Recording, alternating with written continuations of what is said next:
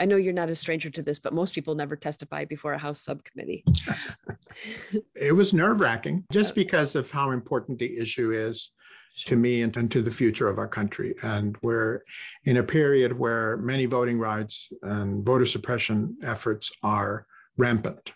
I was invited to draft a report for the um, House Judiciary Committee, a subcommittee on the Constitution, civil rights, and civil liberties, on the history of voting rights suppression and voter disenfranchisement and voter suppression as a way of providing a context within which to understand the current legislation that the House is considering to, it gets a little technical, but to um, transform Section 4 of the Voting Rights Act to allow Section 5, which is a very significant enforcement provision of the Voting Rights Act, to be put into effect because it was basically gutted as a result of a 2013 Supreme Court decision in the case of Shelby v. Holder.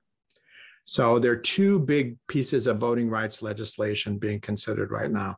A broader piece that's trying to nationalize access at one level. And then there's this more technical piece that I contributed to. And interestingly, my son contributed to. He testified right after me. So that the chair of the House Judiciary Committee said, uh, after I finished my, my testimony and submitted my report, he said, um, are, are you two related? And, and I said, yes, he's my son. And he said, good job. And then as he introduced my son, he said, you get the Good Son Award. Uh, for doing this. This is just a beautiful, beautiful moment. We've never done that before, but he works in the area of voting rights as well. And so um, it was a magnificent opportunity for me because I've always done work in the area of voting rights. Magnificent opportunity for me to see whether I could help members of Congress better understand how history not just reappears, but perhaps never actually goes away in this area. Mm-hmm. It, it transforms a bit, but reappears even more strongly, mm-hmm.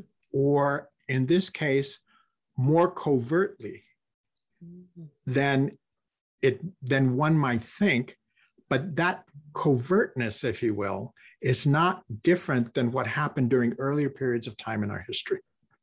When we tried to deny voting to immigrants, when we tried to deny voting to um, Blacks who were formerly Black men, who were formerly slaves, um, during the era of Jim Crow and Black codes, as we limited voting for uh, Mexican Americans and other language minorities across the country. And so I provided them with a report that helped them see how what, what is happening now has happened at other times in our history with consequences.